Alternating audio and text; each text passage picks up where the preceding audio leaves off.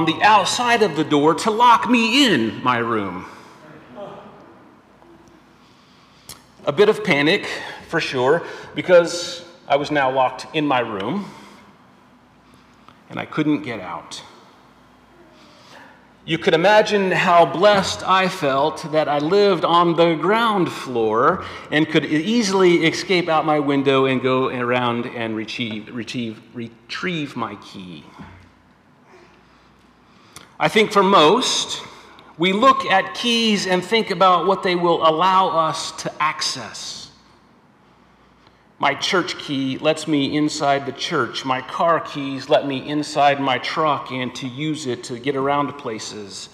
My house key, which I just found, lets me get in the back door to our house. The P.O. box key lets me get the mail. The safety deposit box key lets me get to the millions of dollars that I have saved up. Okay, well, at least to some of the important documents. But it's a pretty easy mental shift to think about how those exact same keys can be used to keep out. I lock the church doors to keep people from entering and possibly vandalizing the space we hold as sacred. I use my car keys to lock my vehicle so no one is tempted to steal it or take things out of it that I need. I use the P.O. box key and the safety deposit box key to keep others from nosing around in my business and taking important items. And I bet most of us lock our houses at night, specifically at night, to keep all of the bad things out. There's a propensity, I think, on some level for us to think that bad things do happen at night, and we've certainly associated evil that happens in the darkness.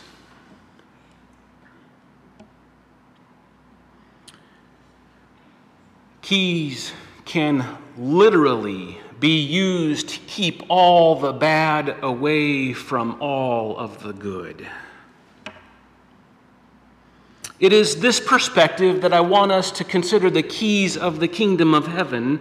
And to do that, we have to start in verse 18, where it says that Jesus will build his church on the rock. That's Peter.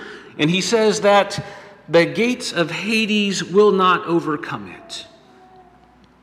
Hades, for most of us, is the same thing as hell. But it really refers to the realm of the dead not the place of punishment to which we associate hell.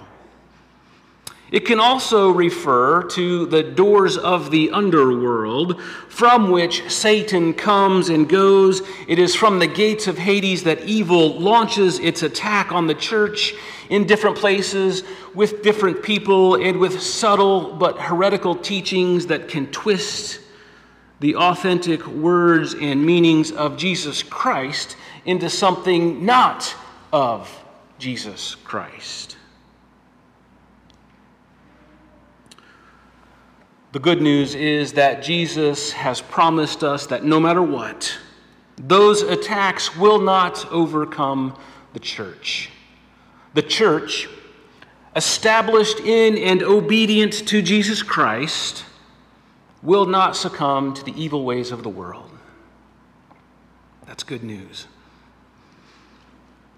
In this passage, Jesus unveils his plan to the disciples to use them as the beginning of the church, and the church, with its message, its instructions, its teachings that Jesus Christ has been living out in the world, will come up against some opposition, and the most severe opponents will issue forth from the gates of Hades to commence its attack against the church and ultimately the kingdom of heaven. We've already learned that the disciples represent the future church and that it will be like a boat in the treacherous waves. Now we learn that through the church, its message, its teachings, how it points to Jesus Christ, and having arrived at the feet of Jesus Christ, we, you and I, can enter into the safety of the church.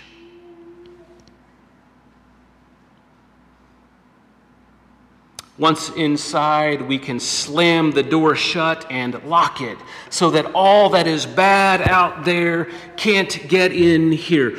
Literally and figuratively, theologically and spiritually, the church should be a safe place to retreat when the onslaught of evil, when the ways of the fallen world seem overwhelming.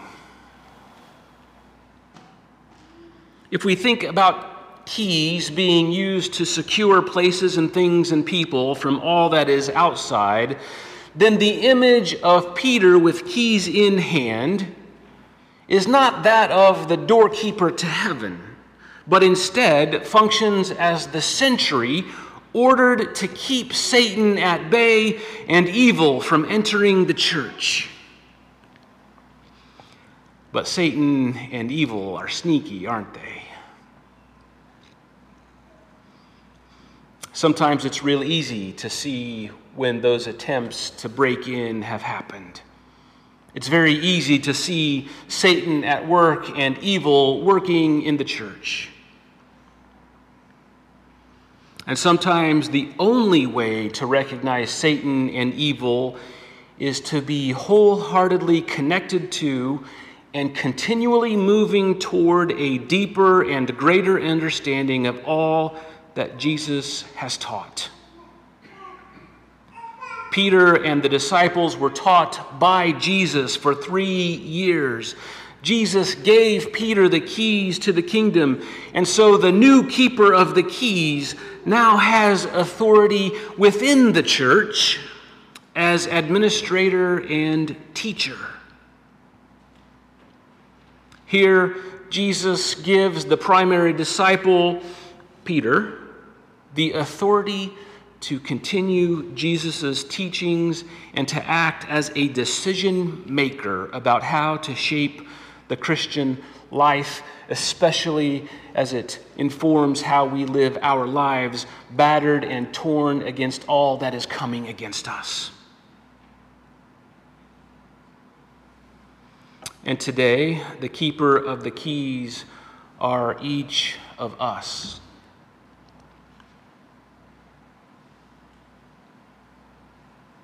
Each of us have been tasked with ordering and structuring our lives on the foundational teachings of Jesus Christ and to secure that foundation from the toxic and eroding ideals of all that is not Jesus Christ, so that those who are being battered by the gates of Hades can run to the church fling open its doors and enter in and experience the joy and the safety that is offered here.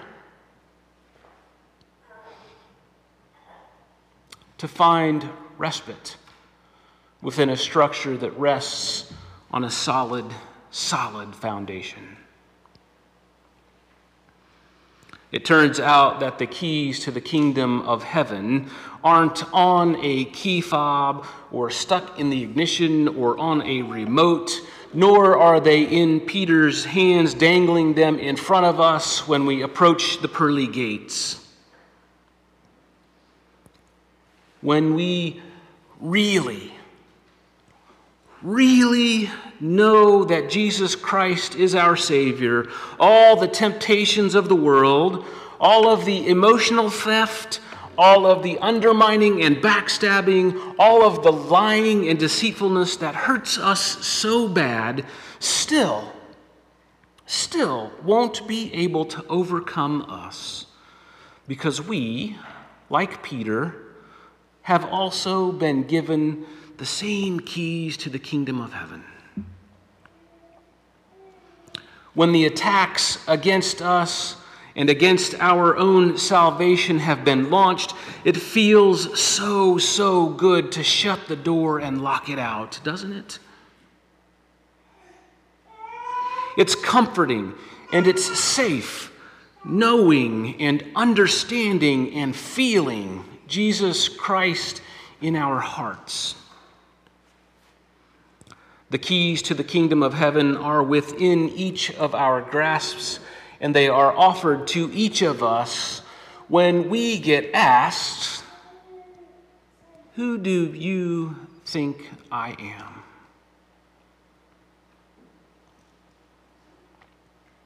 And when we answer with, You are Jesus Christ the Lord. You are the Son of the living God. You are my Savior. We might as well have picked up the keys and entered in to heaven. Would you pray with me? Holy and gracious God, we thank you for offering us the keys to heaven. Help us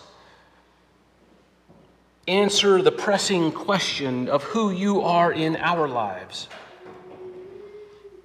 God, we pray from the very bottom of our hearts that that answer reflects the divine revelation that you are our Savior, that you are the key